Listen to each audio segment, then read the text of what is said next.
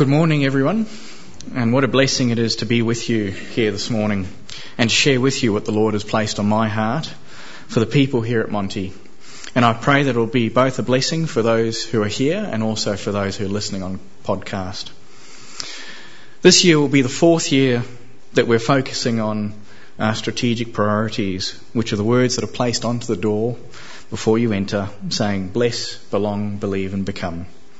This year we're focusing on become, which is that everyone in Montmorency Community Church will become more Christ-like, ex- exercising their God-given gifts to bless and serve others and to grow the kingdom of God.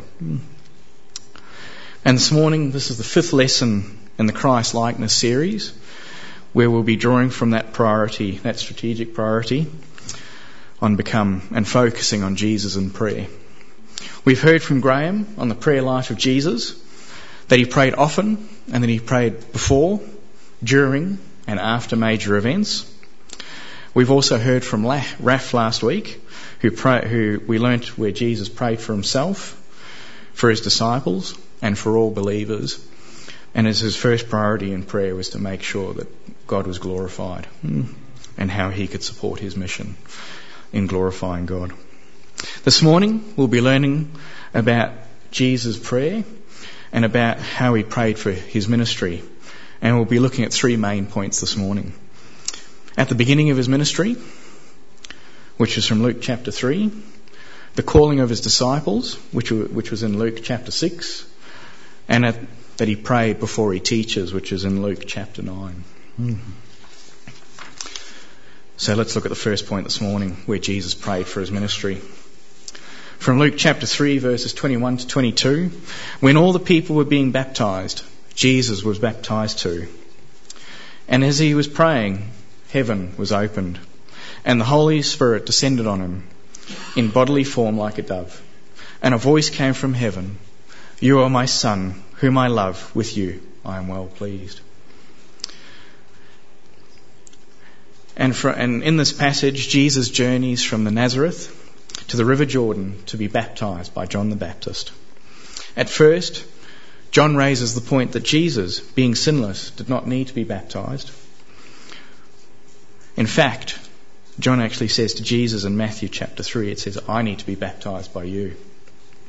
Jesus, however, tells John to baptize him in verses 15, where it says to fulfill all righteousness. Righteousness is doing what is good and proper they didn't need to be baptized. Jesus sets the example for us all with the public declaration through baptism that demonstrates a person's rejection of their old life and their dedication to a new life and their relationship with God. All new believers should follow this example to begin their Christian lives. As Jesus emerges out of the water, God the Father performs a miraculous, visible sign to show his approval. This comes from Matthew chapter 3. It says, As soon as Jesus was baptized, he went up out of the water. At that moment, heaven was opened, and he saw the Spirit of God descending like a dove and alighting on him. And a voice from heaven said, This is my Son, whom I love. With him I am well pleased.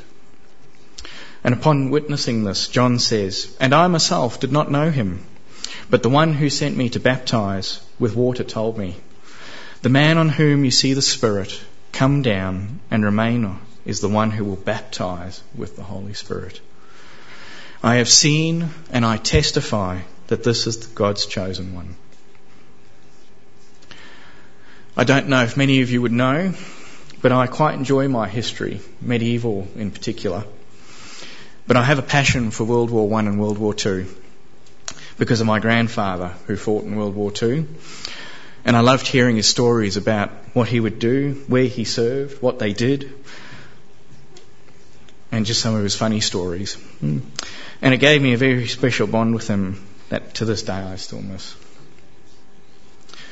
In one of the history books that I read, there was a man who served the British Expeditionary Force in World War One called Field, Field Marshal Plumer. And he caught my eye as I was reading because he stood out from the other British commanders at that time period for a number of reasons.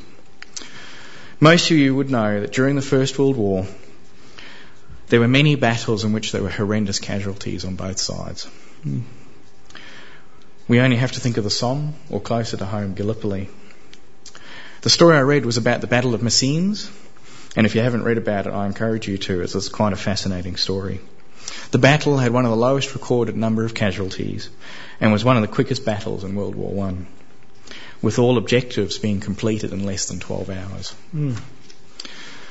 And the leader of this battle was none other than Field Marshal Plumer himself, and he was affectionately known as Daddy by his troops for his meticulous planning, technical ability, and, con- and constant concern for his troops and number of casualties.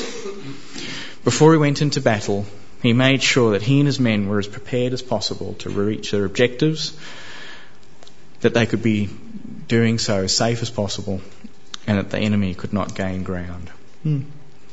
A story popped into my head when I was reading about Jesus praying and being baptized with the Holy Spirit. And it took me a while to sit down and think and unpack why I'd actually made the two connections between these two stories. Jesus was ensuring that he was prepared as well as he could be before going to action, before he started his ministry, a trait that Field Marshal Plumer modelled. Field Marshal Plumer, though, was very different to Jesus. Jesus relied on his Father. He relied on the Holy Spirit and their guidance. That he didn't rely on himself, his own power, planning, or technical ability. But that he knew that he needed his Father. Hmm. And that he needed to be led. And that he needed his Father's blessing before going into action. Field Marshal Plumer, as we read before, relied on his tactical ability, that on, it was on himself and his own planning. Hmm. And it struck me that even though Field Marshal Plumer modelled himself after Jesus in one way, he was very different in another. And it struck me that God continues to work in a way that we th- so different to what we think, the way we operate, and I believe that Jesus very much understood that he needed to make sure he was aligned with God's will before he started his ministry. Mm. By doing so, there was no reason to be afraid, as he had his Father by his side, and that he had him by his side always. Just after being baptized, it says in Mark 1 that the Spirit drove him into the wilderness soon after, and he spends 40 days there, severely tempted and tested by Satan. Matthew 4 and Luke 4 recount Satan's attempts to make Jesus sin, to wear him down to the point where he would put his own life and desires ahead of God's purpose. Sounds like a pretty tough gig, doesn't it? Being in the wilderness for 40 days and 40 nights with no food, with wild animals around would not only have distracted Jesus, but made it much easier for him to be led into temptation.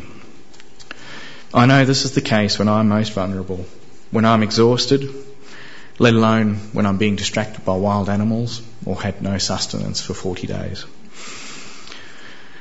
When Jesus was asked by Satan to turn the stones into bread, I can imagine how tempted he must have been as he would have been starving and it would have been so easy to give in.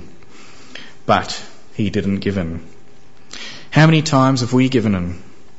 How many times have we said no, but we go with the flow anyway? How many times have we worn ourselves down to the point where we are tempted and eventually given? I ask my wife, who regularly has our children coming home from school or kinder, feeling like they haven't seen food or milk or bread for days. Mm.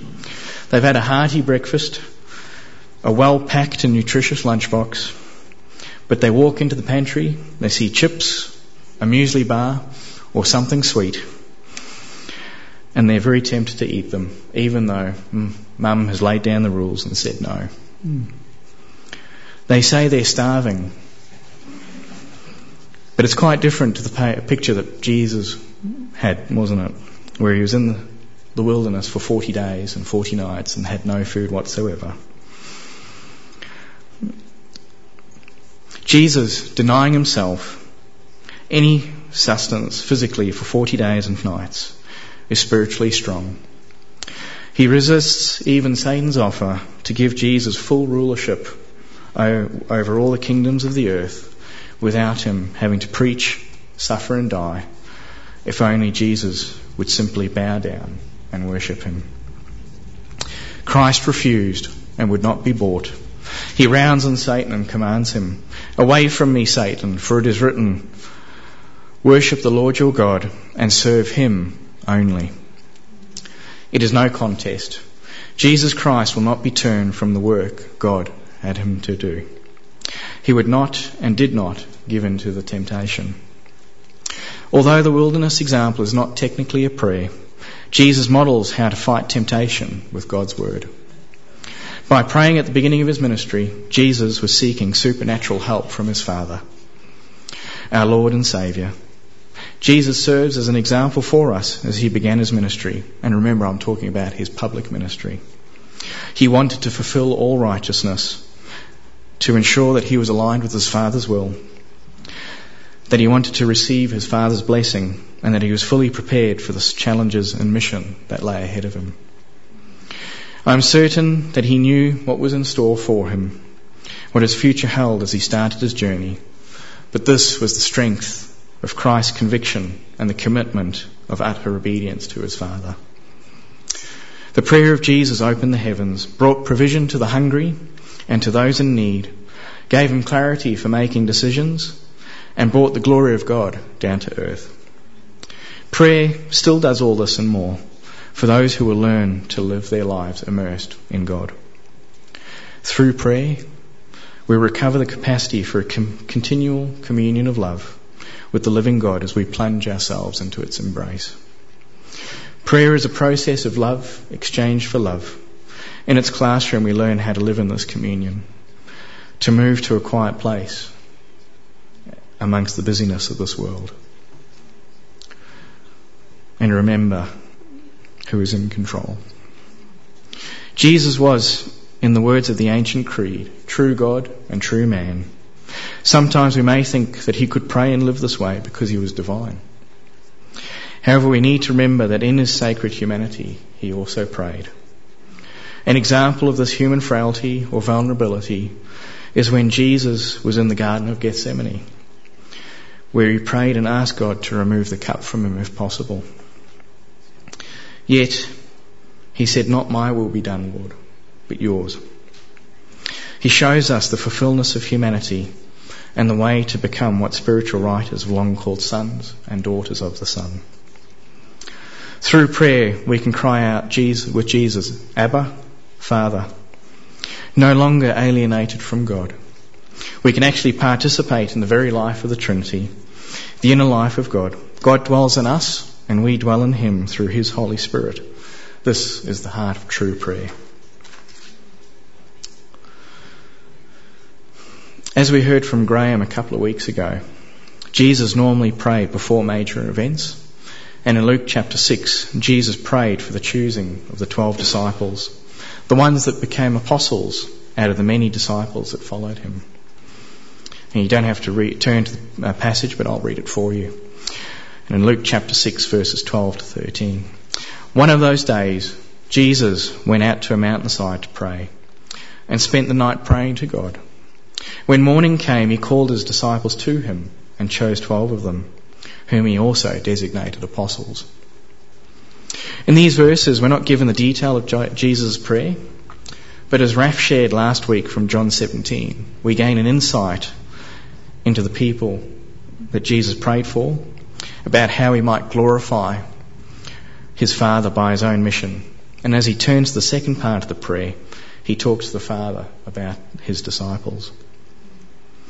And in John 17 verses 6 to 10 we read, I have revealed to you those whom you gave me out of the world. They were yours. You gave them to me and they have obeyed your word. Now they know that everything you have given me comes from you. For I gave them the word you gave me and they accepted them. They knew with certainty that I came from you and they believed that you sent me. I pray for them. I am not praying for the world, but for those you have given me, for they are yours. All I have is yours, and all you have is mine, and glory has come to me through them. Notice how Jesus speaks of his disciples. They were the Father's, given to Jesus out of the world. They weren't the fruit of Jesus' recruiting prowess, but the Father's chosen gifts to his Son. Prior to his redemptive work on the cross, Jesus laboured to reveal the Father to his disciples in word and in deed. God loves the world, the whole world. Jesus died for the sins of the whole world. He came as a light to the whole world, to give life to the whole world, and to save the whole world. But here, he's praying for his tiny band of brothers, those whom the Father had given him, the first recruits in what will become a mighty army of the redeemed. Jesus is not selfish or possessive of those the Father has given him. Jesus realizes that he shares everything with the Father. They co-possess everything. And there is a sense in which we are co-heirs in this way, as we are one with Christ and the Father. We are his children, adopted into the family, justified and sanctified for everlasting life with the Father, to rule and reign with Jesus on his return. All things are yours, whether Paul or Apollos or Cephas or the world or life or death or the present or the future, all are yours and you are of Christ and Christ of God. And in Romans chapter 8 we read, Now if we are children, then we are heirs, heirs of God and co-heirs with Christ, if indeed we share in his sufferings, in order that we also may share in his glory. And in John 17 verses 11 to 19, I will remain in the world no longer, but they are still in the world, and I am coming to you. Holy Father, protect them by the power of your name, the name that you gave me, so that they may be one as we are one. While I was with them, I protected them and kept them safe by the name that you gave me. None has been lost except the one doomed to destruction so that scripture would be fulfilled. I am coming to you now, but I say these things while I still am in the world, so that they may have the full measure of my joy within them. I have given them your word, your will, your word, and the world has hated them, for they are not of the world any more than I am of the world. My prayer is not that you take them out of the world, but that you protect them from the evil one. They are not of the world, even as I am not of it. Sanctify them by your truth, by the truth. Your word is truth. As you sent me into the world, I have sent them into the world. For them I sanctify myself, that they too may be truly sanctified. Again, we're not given the details of this time in prayer that Jesus spent on the mountainside, other than he spent the night praying, and in the morning, 12 of the disciples were chosen to become apostles. We could guess what Jesus was praying about, but that's all it would be guesswork. By looking at the Bible verses that we've read from John 17, by listening and reflecting on the messages from Graham and Raf that they've shared about Jesus' prayer life, it becomes less guesswork and more evidence based. His Father is to be glorified, and that through prayer, Jesus and God were aligned, and those were to, who were to be selected as the apostles. That he was praying for unity, not only between himself and his Father, but that of the disciples and for all believers. I found that reading John 17 caused me to more to reflect on the heart of Jesus and how much he valued being in discussion with his Father. We know that Jesus understood the hearts and minds of men and women, what they were thinking, the state of their hearts, and what their motivations were. He himself would have been able to discern who the chosen apostles would be. He could have chosen them by himself and not include his father. But he decides to pray, to talk to his father, that he accepts that the disciples were chosen from his father, that it was not him who chose them, but that God had given them and given them as gifts to Jesus. He submits to his father's will, and then he acts, and he calls the disciples to him so that he could choose the twelve. So, what does this mean for us today? And how does it apply to our lives as disciples of Jesus and in becoming more like Him? And what did the term apostle mean? The word apostle can be used in a broad or narrow sense. In a broad sense, it just means messenger or pioneer missionary. But in a narrow sense, the most common sense of the New Testament, it refers to a specific office, which is the apostle of Jesus Christ. These apostles had unique authority to establish and govern the early church, and they could write and speak, as they could speak and write the words of God and many of their written words became the New Testament scriptures. And in order to qualify as an apostle, someone had to have seen Christ with their own eyes after he rose from the dead, and had to be specifically appointed by Christ as an apostle and given a commission. There were a limited number of apostles, perhaps 16, 15 or 16 or even a few more. The New Testament doesn't provide the exact number.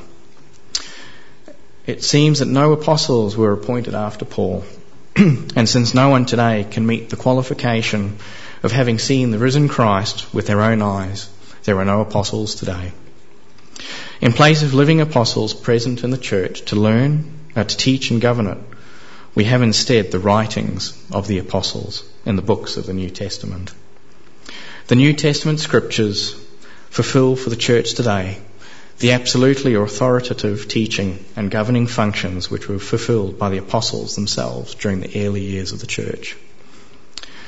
Though some may use the word apostle today to refer to very effective church planters or evangelists, it's inappropriate and unhelpful because it confuses people who read the New Testament and see the high authority that's attributed to the office of apostle. It's noteworthy that no major leader in the history of the church, not Athanasius or Augustine, not Luther or Calvin, not Wesley or Whitefield, has called himself or let himself be called an apostle. If anyone in this day and age wants to be called an apostle, they immediately raise the suspicion that they might be motivated by pride, ambition, and a desire for much more authority in the church than any one, per, one person should rightfully have, except for Jesus. Jesus is the only one that can claim much more authority. Some may offer that Christ could appear to someone today and appoint themselves an apostle. But the foundational nature of an apostle and the fact that Paul views himself as the last one to whom Christ appeared and appointed as an apostle it says in 1 Corinthians chapter 15, last of all, as to one untimely born, indicates that this will not happen. God's purpose in the history of redemption seems to have given apostles only at the beginning of the church age. Another objection to the idea that there are no apostles today, one that comes specifically from the people in the charismatic or evangelistic movement, oh, sorry, Pentecostal movement, is that arguments about the fivefold ministry of Ephesians 4:11 should continue today.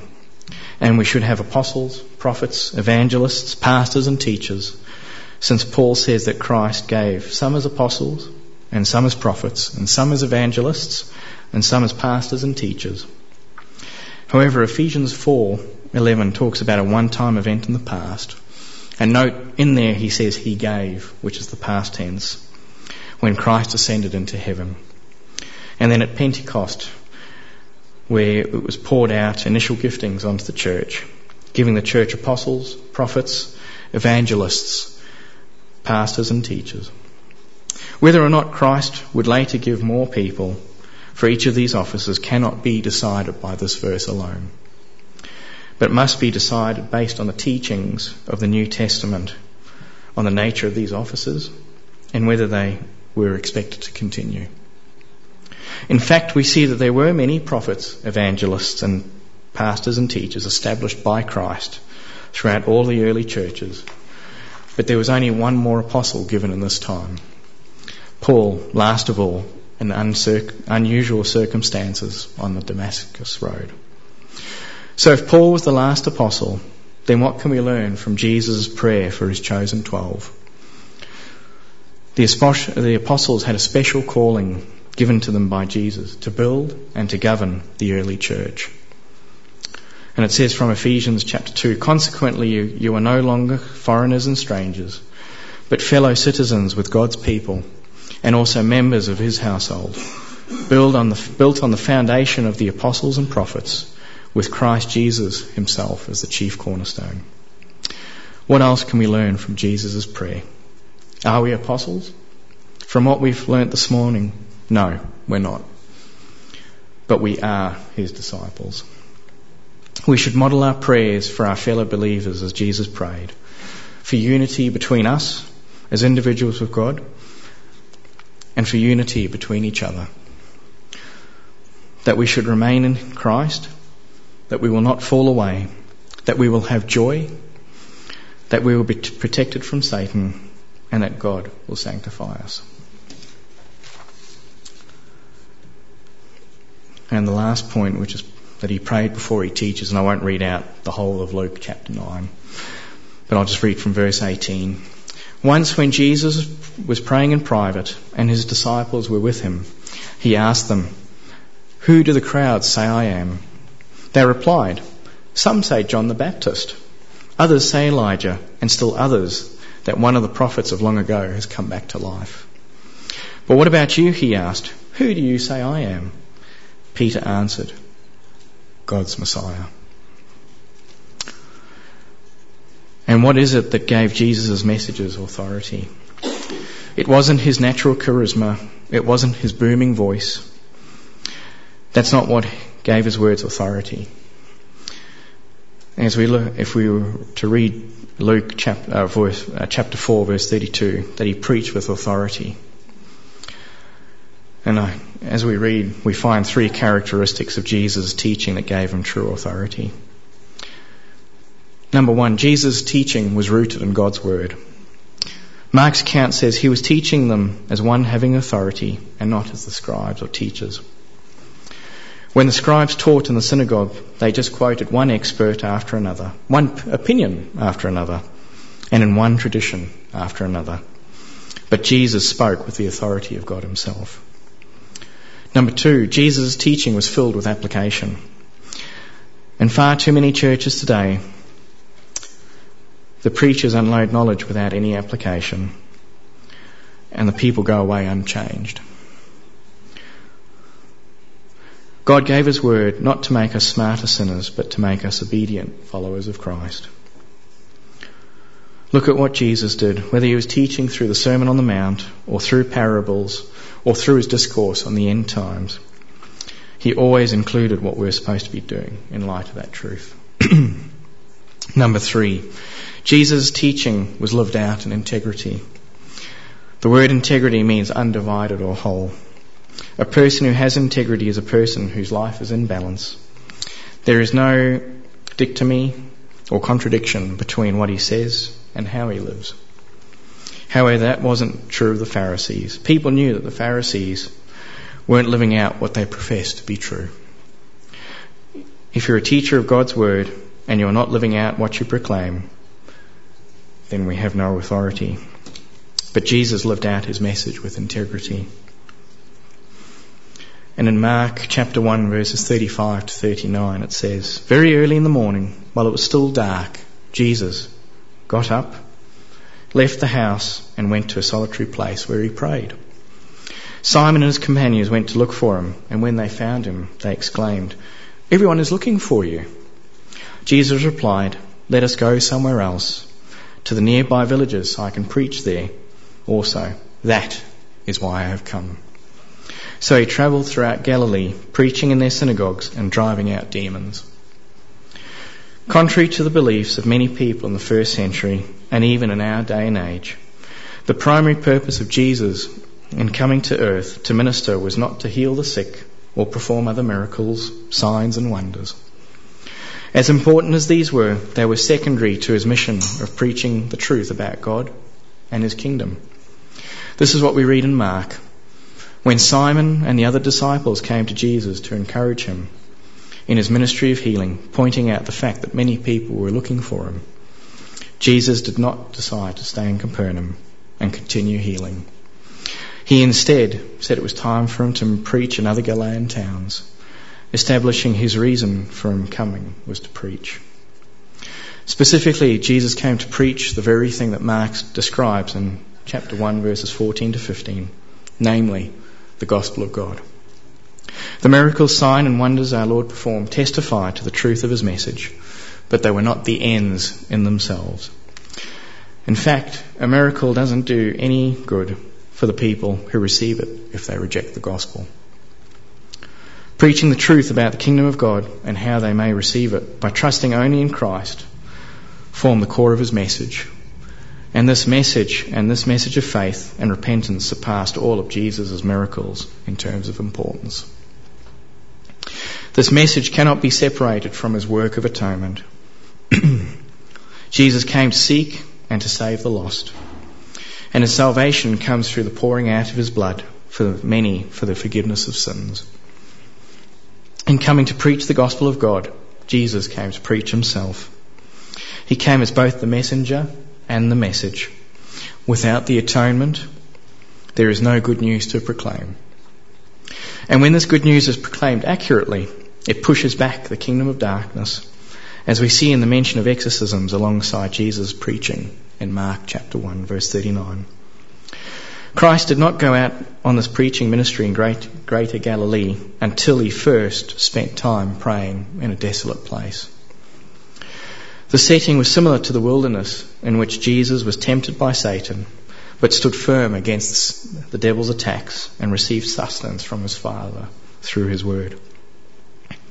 Jesus going out to pray represented his seeking of the face of his Father to sustain him in his resolve to complete the mission that God gave him, to be prepared inwardly and spiritually so that he could exercise his outward preaching ministry.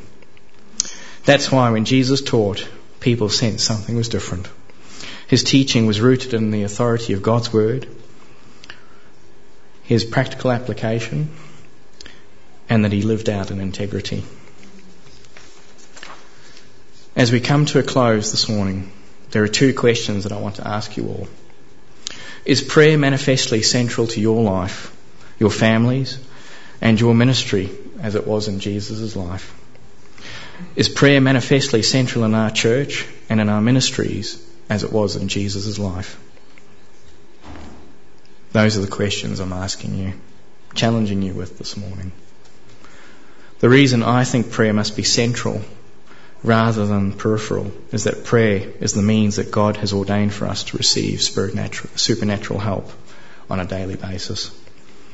Without supernatural help from our Father, we will not be able to accomplish anything that Jesus is asking us to do. It won't magnify Christ. We won't live lives worthy of the gospel. We won't be humble.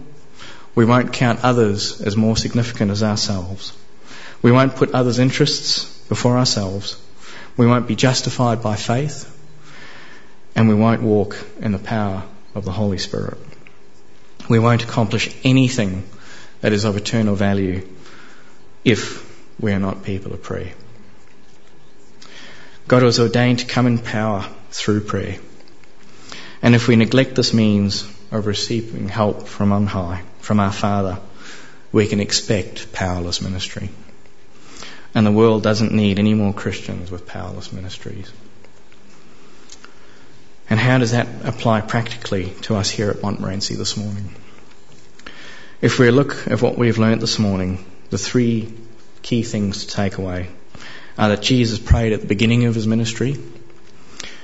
He prayed at the time of calling of his disciples. And he prayed before he started teaching. And I see six practical ways of using the three things that we've learnt this morning. Firstly, pray that God will be glorified in all that we do and in the mission that He gave us. Secondly, pray for those who are starting out in their first ministry, that they will be like Christ, filled with the Holy Spirit, filled with purpose, and that they are obedient to God's Word. Thirdly, pray for those who are returning to ministry, but for a new season, that they will be renewed, that they will continue to run the good, the good race.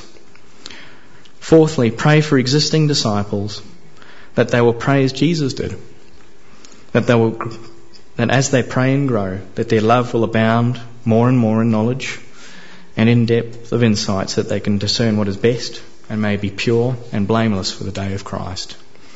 Pray that we'll put others' needs and interests before our own, and that we will be unified in you, Christ Jesus.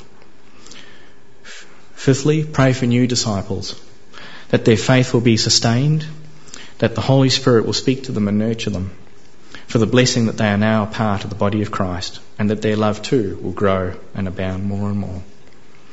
Lastly, pray for those who teach, that the Lord will anoint their words, that they will magnify Christ, and that they will be sustained by the power of the Holy Spirit and by that of Christ Himself. Can we commit to do that as a congregation, as a church, and as a family of Christ? Shall we put into practice the very things that we've just spoken about? I can't think of a better time to pray than now. Let's bow our heads. Dear Heavenly Father, thank you, Lord, that you gave us an example in your, in your Son Jesus, Lord. And as he lived his life, Lord, and that as he, as we learn about his ministry, Lord, that he, he just consistently showed, Lord, that he was in prayer, in communication with you regularly, often, before, during, and major events, Lord, that He modelled on what we should be doing, Lord. That even though He was sinless in every single way, Lord, that He still showed us what we need to do. And as we learned from that example this morning, Lord, we pray that you will be magnified, Lord, in everything that we do that we pray that we will glorify you and the mission that you've given us, Lord. That as we go out and preach about you, Lord, that we share about the kingdom of God. That we will magnify you in what we do, Lord. That we will live a life consistently and that we have integrity in the life, in our actions and in our speech, Lord. We pray for those who are starting out in their first ministry that they will be like you, Lord, that they will be filled with your purpose, that they will know that you are with them, and that they will be obedient to your word. We pray for those who are returning, Lord, or continue to teach, Lord, in their ministry. We pray that they will be refreshed, that they will continue to run the good race, and that they will be obedient to your word. We pray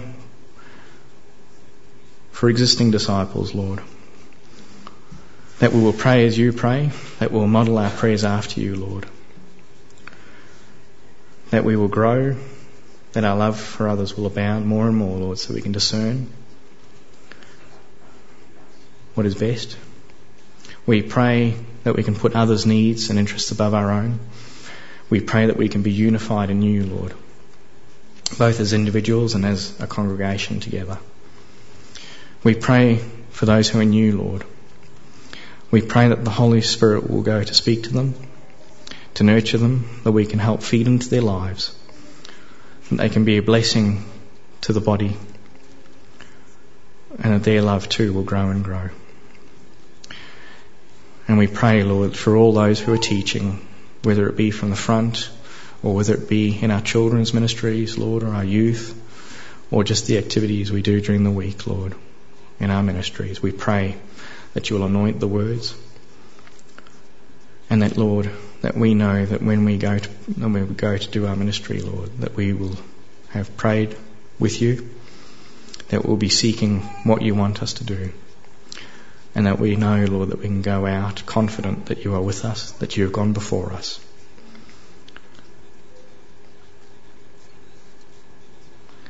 And we pray all this in your name. Amen.